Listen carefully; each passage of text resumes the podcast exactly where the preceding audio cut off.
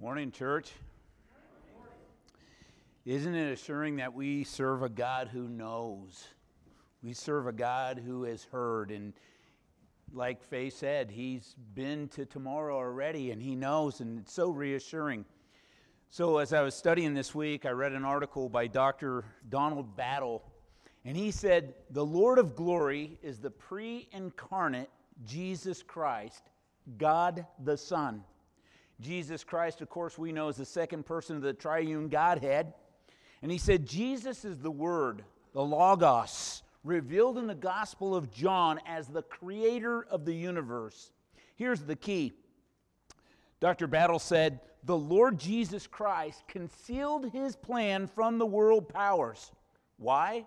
For the gospel's sake. His purpose for becoming flesh was to be the holy sacrifice, the Lamb of God. He went on to say how Jesus appeared all the way back in the book of Genesis, chapter 22, as the angel of the Lord. Jesus appeared as the Lord of glory to the one whom spoke to Moses from the burning bush. Jesus Christ is the great I am, Jehovah, Yahweh, speaking to Moses both in Exodus chapter 3 and Exodus chapter 33. In fact, in John 8:58, Jesus said something that totally blew the Jews away. Because Jesus, remember how far past Abraham he was. This is what he said in John 8:58. Jesus said to them, "Most assuredly, I say to you, before Abraham ever was, I am." Those words I am, that is ego eimi. It means I am who I am. I'm Yahweh, the self existent God. And of course, they picked up stones because they knew exactly what he was trying to say.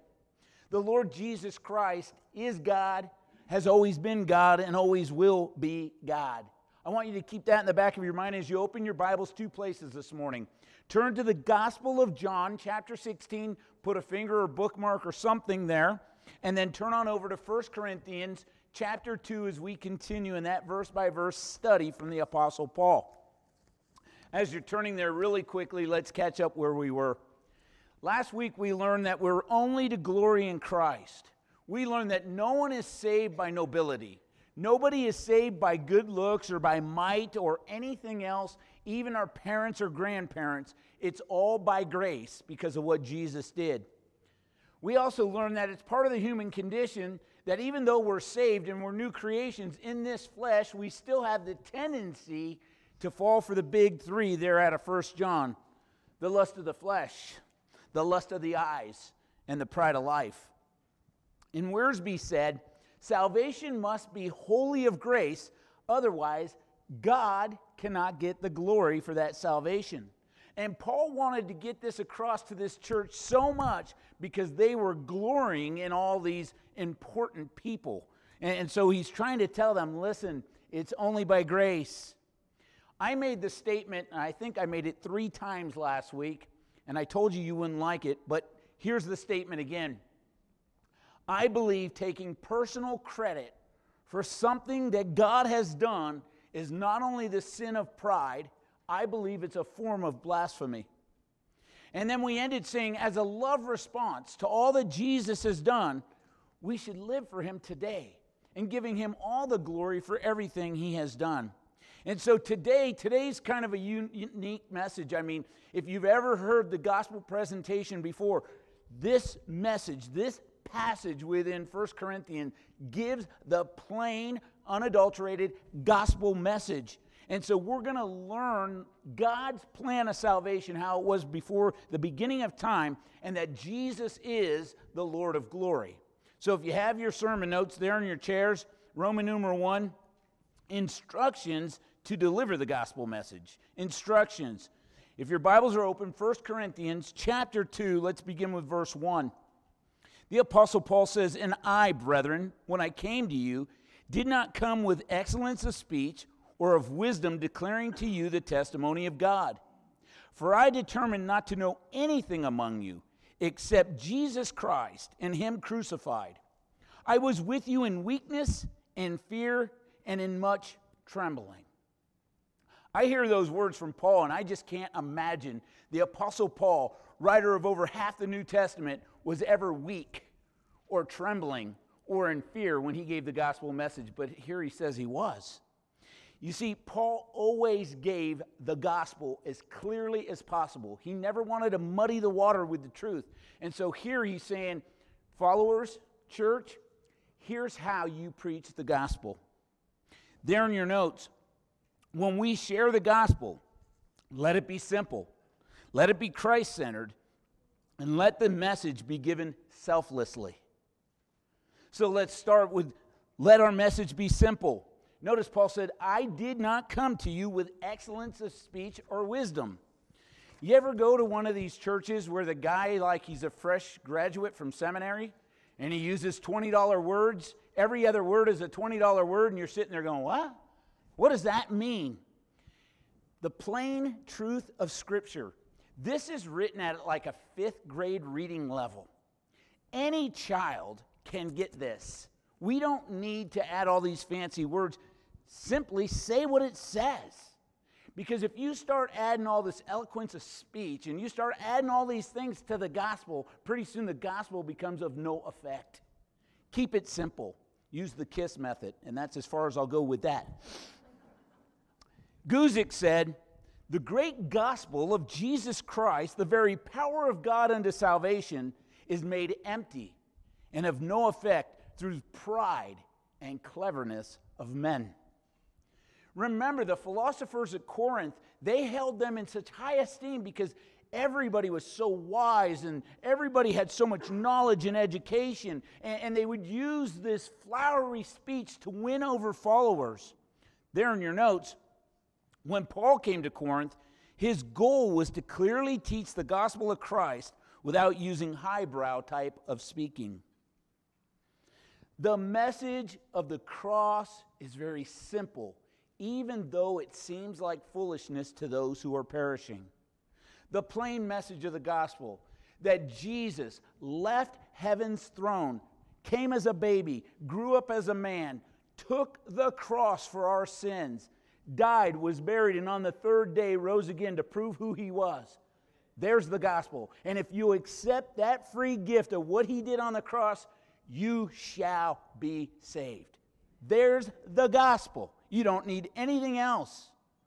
And Paul preached this truth, and he said, Here's the plain truth. So, number two, let our message be Christ centered. You know, the word seeker sensitive is almost swear words in a conservative church. I mean, they almost are. You know, because people with a conservative view of Scripture hear this postmodern take on the gospel, and they're so worried because they're seeker sensitive that we're going to water down the gospel somehow. And trust me, I am not postmodern. If you've been here more than once, you know that. But the postmodern movement kind of dilutes the Word of God. There in your notes. Because the message of the gospel is all about the supreme sacrifice of Christ and the lost state of sinful man without him, Jesus has to be the center of our message to a lost world. Now, that being said, we must be sensitive to seekers. But the message of the gospel can never, will never change. We're sensitive to their needs. We're sensitive to skeptics. Sure, love to talk to skeptics if they're honest. But our message isn't going to change because somebody can't understand it or doesn't like it. And that brings up number three let our message be done selflessly. Again, listen to the words of Paul in verse 3 I was with you in weakness, in fear, and in much trembling. This is the same apostle Paul who stood up to Peter and said, I withstood him to his face, for he was to be blamed. And I just picture this fiery guy who just, you know, would go after people with the gospel. And here he says, weakness and fear and much trembling. I don't believe him. Wiersbe said, Too many preachers of the word so magnify themselves and their gifts that they fail to reveal the glory of Jesus Christ. Paul gloried in the cross of Christ and made it the center of every message he ever gave. There in your notes, even though Paul was trained in the best schools of theology, he was not filled with self confidence as he preached the gospel of Christ selflessly. He had a healthy reverence for the gospel. And, and so, where did his power come from? Roman numeral 2 there in your notes, great question. Demonstration of the Spirit and power. Look at verse 4. Again, the Apostle Paul says, And my speech and my preaching were not with persuasive words of human wisdom, but in demonstration of the Spirit and of power, that your faith should not be in the wisdom of men, but in the power of God. Now, right off the bat, you got to know this is a pretty controversial passage because there are some cults who use these two scriptures to say it's only the leaders of our cult who can understand scripture, so don't bother studying it for yourself. We'll tell you what it means. That's not what Paul is saying at all. But my question what was the power? What was the demonstration of the power in Paul's preaching with the gospel? And no one can be dogmatic about exactly what it is because it's not clear. Some people say that the demonstration in the Spirit that Paul used was because all kinds of sign gifts went along with his preaching of the gospel. Some people say that. There were no outward signs when I received Jesus Christ. There were none. Pastor Ed Morgan was preaching a message. I don't even remember what it was. But there were no signs, there were no bells, there were no whistles, there were no angels, you know, hark the herald angels sing. None of that. But the Holy Spirit was busy because he was acting as the hound of heaven and he was grabbing my heart. And I mean, he was slamming me around. I knew it inside. Nothing on the outside was happening. So if you say every time the gospel is preached, there's got to be signs and wonders, uh, I don't know. But Paul did not come with some emotional speech. Paul did not come with some sale tactics. Paul didn't come and, you know, get the people, come on, let it fill up in your belly, hype yourselves up. No, he said, My speech and my preaching were not with persuasive words of human wisdom. I remember one time in Palm Desert, a gal came forward and wanted to give her heart to Christ. And so we took her aside, the, the senior pastor and myself, and I was the associate pastor at the time, and took her in the office to lead her to Christ, and I don't even know what I said. I remember it was something about the birds in the air and the clouds in the sky and all this stuff. And it was, I mean, it was out to lunch. This gal ended up giving her heart to Christ, and she walks out and still saved to this day, praise the Lord. But Bob Beaver, my senior pastor at the time, said, What in the world was that? oh, I don't know where it came from. I don't know what I was saying. I don't know. And he was like, That was the goofiest thing I've ever seen in my whole career. That was goofy. But she got saved. Okay. in context, Paul is basically telling us what it means with the gospel. Who is he talking about? What does it mean that Jesus took the cross? So flip on over to John chapter 16. And as you're flipping there, let me ask you a question. What is the ministry of the Holy Spirit? What exactly is his ministry? Let's talk about what demonstration means.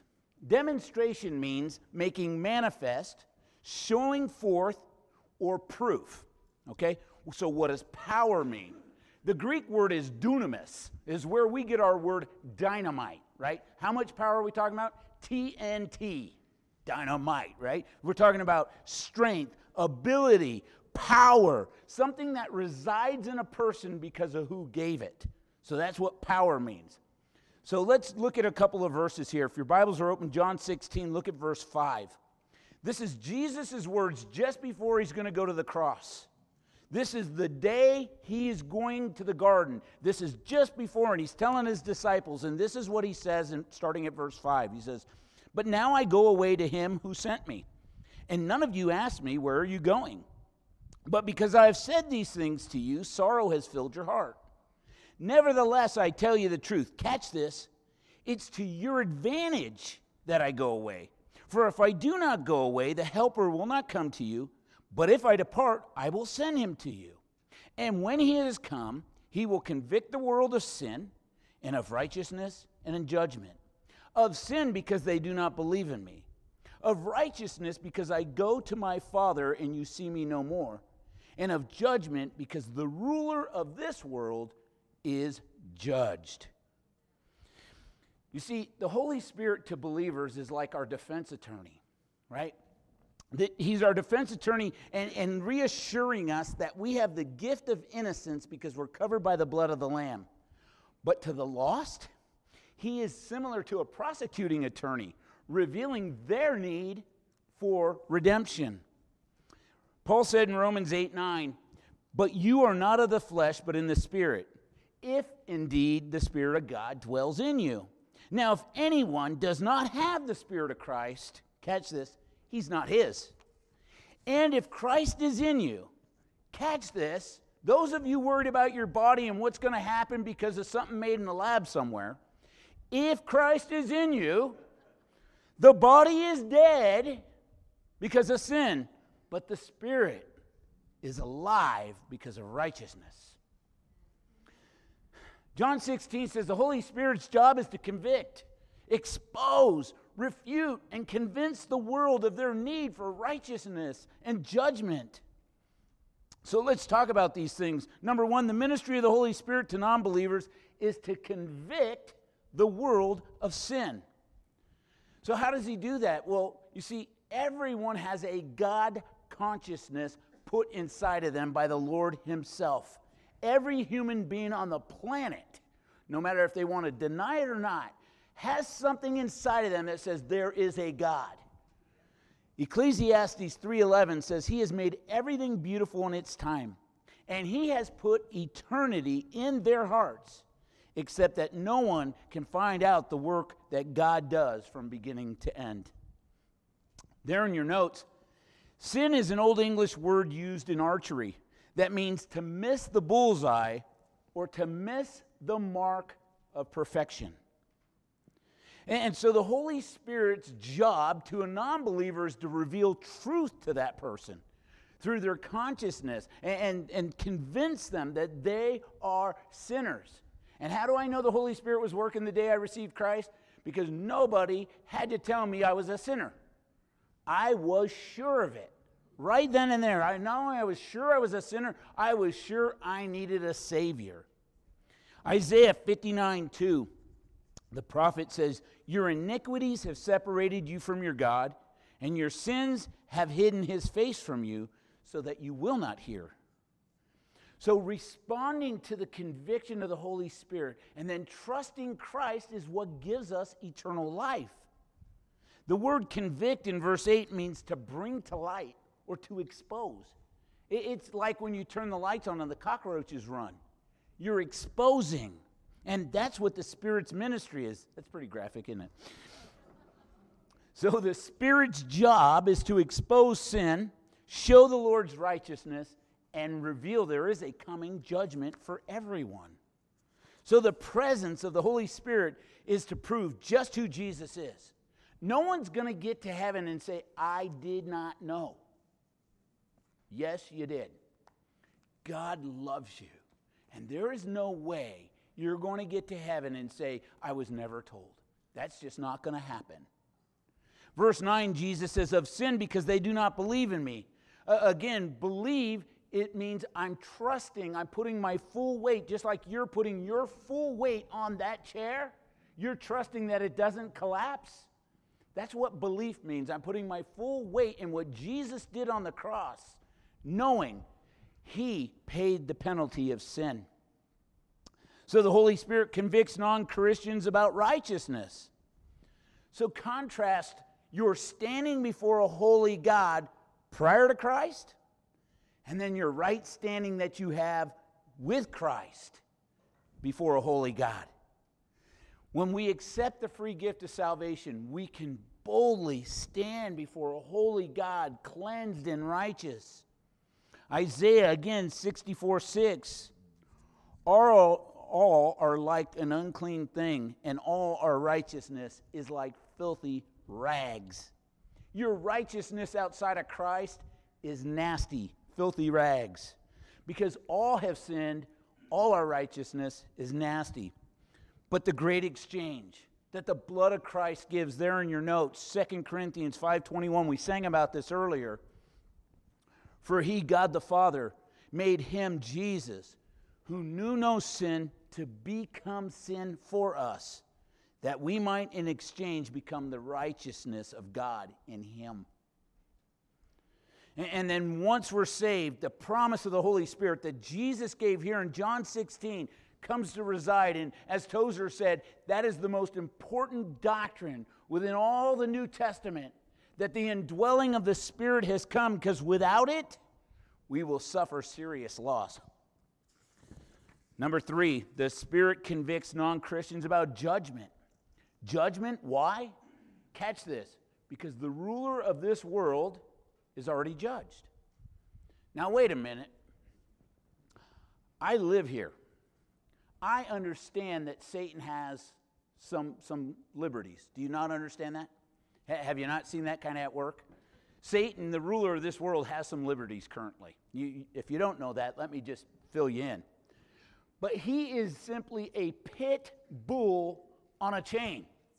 And he can only go as far as God tells him he can go because he's already judged. Past tense. His future is set. Now, God has allowed certain things, sure, and he gained temporary control because of what Adam and Eve did there in the garden. But Jesus dying on the cross is our assurance that he's already judged and he can't. Listen, this is the most important thing of the whole message. If you are a follower of Jesus Christ, understand this. Nothing, absolutely nothing happens to you that doesn't first go through the filter of God's grace. Now you might say, but wait a minute. This bad thing happened, this death happened, this illness happened, and I'm here to tell you I don't understand it all. Been walking with God for a long, long time, and there are some things I don't fully get, but one thing I'm sure of that God has a plan for me, and nothing can happen to me that He doesn't allow. There in your notes, the coming of the Holy Spirit is our guarantee that what the Lord said was going to happen will indeed happen. Listen to what Paul said in Ephesians 1:14, one of my favorite verses. The Holy Spirit, who is the guarantee of our inheritance until the redemption of the purchased possession to the praise of his glory. Jesus Christ is your down payment. The Holy Spirit coming into you is the down payment that God is coming back. And what he said is going to happen is going to happen. Do you understand that condemnation and hell was not created for you? It was created for Satan. And you have to choose to own that. You have to choose to be a part of that. He did not create it for you. In fact, there in your notes, Matthew 25 41, then he will also say to those on the left hand, Depart from me, you cursed, into everlasting fire. Catch this prepared for the devil and his angels. Notice he didn't say it was prepared for people. It wasn't. For God so loved the world that he sent his son that you didn't have to have that. It was prepared for Satan and his angels. But you get to choose. And if you refuse his free gift, you go to the place that was designed for, for Satan and not you. But Satan has already been judged. And the gospel tells us that we're born in natural sin because of Adam and Eve. And so, what do you do? Wiersbe said, So Paul depended on the power of the Holy Spirit. It was not his experience or his ability that gave his ministry power, it was the work of the Spirit. The, his preaching was a demonstration, not a performance. And the Holy Spirit used Paul's preaching to change life. And because of those changed lives that you see from Paul's ministry, that's proof that the Holy Spirit was working. And, so, again, what was that power? And again, we can't be dogmatic about it. But Paul didn't dazzle them. Paul didn't, you know, he wasn't some Amway salesman. He wasn't selling Fuller brushes. He came and told them the truth and brought the simple message of the gospel. So flip on over back to 1 Corinthians chapter 2 and let's talk about some spiritual wisdom. Spiritual wisdom. Look at verse 6. Paul says, However, we speak wisdom among those who are mature, yet not the wisdom of this age nor of the rulers of this age who are coming to nothing. But we speak the wisdom of God in a mystery, the hidden wisdom which God ordained before the ages for our glory. And catch verse 8. There's a lot here. Listen, which none of the rulers of this age knew. For had they known, they would have not crucified the Lord of glory. Had they known, they would have not crucified the Lord of glory. So again, we got to be careful with this passage too. Because again, there are cults who say, well, see, we have that secret wisdom, and you do not. So we'll tell you. But remember back when we were going through 2 Peter. The Apostle Peter said, knowing this first, that no prophecy of Scripture is of any private interpretation. Why? Because prophecy never came by the will of man, but holy men of God spoke as they were moved by the Holy Spirit. And remember, we were saying that Peter was talking against Gnosticism, which is this I have secret knowledge and only I can know. And, and, so we said way back then if somebody makes a claim about God that cannot be tested by the Word of God or goes against the Word of God, we are to disregard everything they've said with that prophecy. But you see, there are times that certain immature believers can't understand passages. And later we're going to study this in 1 Corinthians 3. Paul's going to say, I fed you with milk and not solid food, for until now you were not able to receive it, and even now you're not able. Wiersbe said, There's a wisdom of God in the gospel that challenges the keenest intellect. However, this wisdom is not for the masses of lost sinners, nor is it for immature believers, there in your notes. Wisdom of God, it is for the mature believers who are growing in their understanding of the Word of God.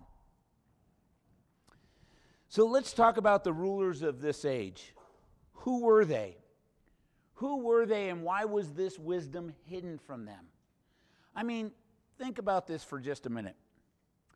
You are the creator God of the universe, and you decide to visit your creation. As you get there, you have these so called rulers of the age going around teaching false things about the Bible and commanding people all kinds, putting people into bondage and doing all these things. When you show up on the scene, what do you do? I know what I do. I come in and clean house. I mean, I come in and throw these rulers of the age out, tell them exactly who I am, Man, I take off my shirt, showing my big ass on my chest, and I go, bow down. Not Jesus. He didn't do that. And you go, why? Why did he do it this way? Well, I'm hoping we can get to that conclusion of why Jesus did it this way. Why did he keep it as a mystery? I mean, how many of you have said, God, if you'll just show me? God, if you would just send me an email, I'll do whatever you tell me to do. Whatever it is. I don't care. I mean, I'll go to Zimbabwe, I'll go to Mexico City, I'll go anywhere, I'll do anything, I'll give every dime I have, anything. Just send me an email. But God hasn't done that. He told me to walk by faith and not by sight. And I hate that. Am I the only one? No, no. And so, why did Jesus come keeping this a big mystery? Why didn't he just come on the scene and say, I am God, do it? Because then they want to crucify the Lord of glory. That's what Paul says, right? 1 Corinthians 2 7 sounds a lot like Colossians 1.26. Remember back when we studied Colossians, the mystery which has been hidden from ages and from generations has now been revealed to his saints. The mystery that's been hidden for ages was Christ in us, the hope of glory. The church that consists of, of Jews and Gentiles, all becoming one body in Christ. That mystery. And, and, remember how the Jewish people grew up all their life expecting a Messiah to show up on the scene and conquer everything and make Israel great. And yet they got a suffering servant. And they're scratching their heads going, What happened? And they failed to recognize who Jesus was. He comes to earth, he's rejected by man, he takes the cross. Why would a Messiah, why would God in the flesh allow that? And, the Jews not getting it didn't exclude them, It was just fulfilling what God had said all along. And so now the church exists. There in your notes. Notice Paul says that none of the rulers of this age knew of the hidden wisdom of Jesus, the Messiah, coming to earth as a man. Because if they had, again, they would not have crucified the Lord of glory. And you might think, well, okay, why didn't he stop it? Great question. You see, Jesus Christ, 100% man, 100% God in one person. The word Lord, we know, is kurios, boss, or master. And this is what Dr. Battle has said The Lord Jesus Christ concealed his plan from the world powers for the sake of the gospel. And you go, I don't get it. Why is it so important that Jesus hid his identity? Why? If the rulers of that day knew this was Creator God in a human body, think about what would have happened. They would have never dreamed of killing him. There in your notes, if the rulers knew Jesus was Almighty, Creator God, they would have prevented the crucifixion. The sin penalty would have not been paid on the cross, and we would remain spiritually dead. Do you catch that? If they knew who he was, and they didn't follow through with God's plan of the cross, you'd be dead in your sins and trespasses this morning. Whoa. Wait a minute. You, you, you mean Jesus had the power to stop it and he didn't? I think Francis Chan coined the, the term crazy love. That's crazy love. But Jesus had the power to stop it. I'll demonstrate it to you. Remember back at the Garden of Gethsemane in, in the Gospel of Matthew 26 52. But Jesus said to him, This is, of course, Peter, put away your sword in its place, for all who take the sword will perish by the sword. Or do you not think, listen to the words of Jesus, do you not think that I cannot now pray to my Father, and he will provide me with more than 12 legions of angels? How then could the scriptures be fulfilled that it must happen thus? Think about old Peter. I love Peter. I love Peter because I am Peter sometimes. You know, here they come to arrest him, and Peter pulls out his sword, right? He's going to fight all these men with a sword, just him, just him and the sword. And Jesus says, Hey, hey, hey, hey, Peter, check this out. Right now, I say the words, and 12,000 angels show up right now to fight for me. Right now. And in case you want to know what angels can do, go back and read the Old Testament where one angel in one night killed 185,000 Assyrians. So I said, I think angels can handle business. And he says, I can order 12,000 of them right now. But it must happen this way. I've had, I bet you, no exaggeration, two dozen conversations this week about people losing their jobs or wanting to stand up for the rights and this sort of thing. And at the end of every conversation, I can't make the decisions for you because this is something you've got to know in your heart and you've got to fight for. But I, I, have said at the end of every conversation, do you know what's so crazy to me is we were told this was going to happen. We've been told this sort of stuff was coming. And we're surprised. What? I didn't see that coming. Have you not read that it must happen thus? Oh, surely not. Oh, surely. Has God left his throne? Is God powerless? No. It must happen thus. Peter, put away your sword. And I'm not saying you should go one way or another. Please don't hear that. What I'm saying is, God has a plan. I spoke to him this morning. Do you know he was still on his throne when I spoke to him? He hadn't left. And so Jesus very clearly is called the visible image of the invisible God in Colossians. And but it goes further. Colossians 1:27 says this: To them God willed to make known what are the riches of the glory of this mystery among the Gentiles, which is Christ in you, the hope of glory. So Jesus asked a question in Matthew 16, and here's where we're going to go for the end of this sermon. There's a very important question. In fact, your whole eternity hinges on this one question. Can you imagine? Drop in the bucket 80, 90, 100 years, 120 years here on earth, drop in the bucket compared to eternity. And your whole eternity hinges on one question that Jesus asked in Matthew chapter 16. Can you imagine that? So it must be an important question, right? Matthew 16, 13, his disciples asked, saying, He asked his disciples, saying, Who do men say the Son of Man is? So they said, Some say John the Baptist, some say Elijah, others Jeremiah or one of the prophets. And he said to them, But how about you? I don't care what they say. Who, who do you say that I am? Matthew 16, 16, Simon Peter answered and said, You are the Christ, the Son of the living God. If you're looking for proof this morning, all through history, even the harshest critics cannot deny that a man named Jesus Christ once walked the face of the earth. There's more proof that Jesus Christ walked the face of the earth than Abraham Lincoln. There was a man named Jesus Christ, and there's enough proof that you can never get away from it. Throughout history, even the Jewish leaders tried to deny it, but one of their own historians, Josephus, often wrote about Jesus Christ. The famous Jewish historian Josephus wrote this. He said, At this time there was a man who was called Jesus. His conduct was good, and he was virtuous. And many people from among the Jews and other nations became his disciples. Pilate condemned him to be crucified, and he died. His disciples, though, didn't run away from their discipleship. They reported that they had actually seen him three days later after his crucifixion, and he was alive. Accordingly, he was thought to be the Messiah. There in your notes, the question that your very eternity hinges on this morning is the question Jesus asked in verse 15 of Matthew 16 Who do you say that I am? Who do you say that I am? Notice what Paul calls Jesus here in these verses. He calls him the Lord of glory. Don't miss that. They wouldn't have crucified the Lord of glory.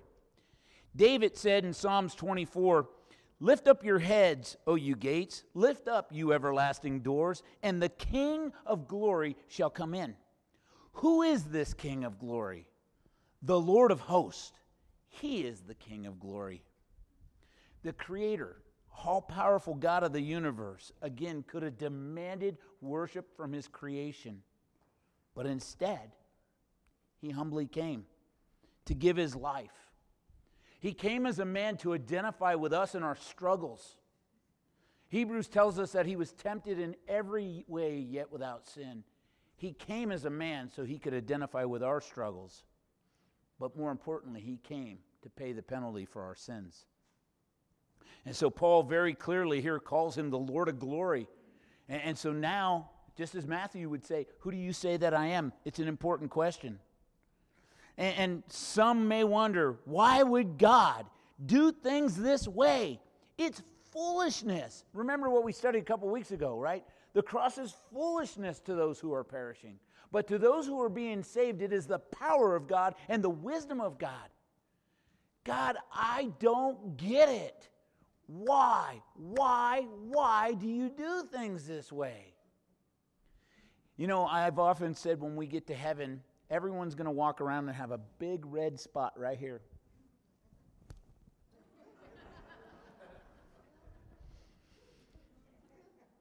I've heard so many people, when I get to heaven, I'm going to ask. No, you're not. No, when you get to heaven, you're going to be like him because you're going to see him as he is, First John tells us. And we're going to walk around going, oh, oh, oh. We're all a little wrong in our theology, but let me tell you something. When, when Paul says he is the king, he is the Lord of glory, that's who Jesus Christ is. And there's no getting around it. And, and, and so here it is. If Jesus revealed his deity to the rulers of that age, if Jesus revealed exactly who he was, we're still dead in our sins. Greater love has no man than this, than he lay down his life for his friends. And if Jesus would have showed up on the scene like Rich O'Toole, kicking the doors in and demanding, we'd still be dead in our sins. But instead, he showed up humble as a baby. And then 33 years later, he comes in on a colt of a donkey into the city he loves, and they reject him.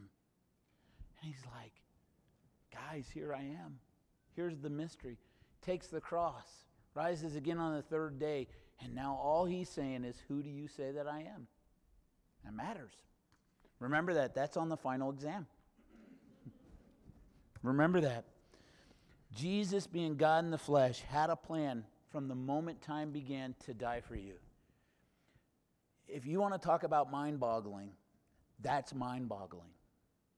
To me, that's just an incredible thing. That is crazy love that God would know, first of all, that I'm going to sin against him.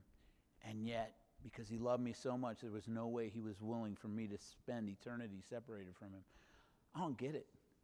I, just don't get it.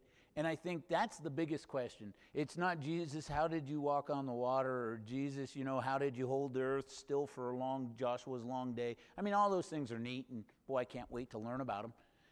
But the biggest question is going to be what kind of love is that?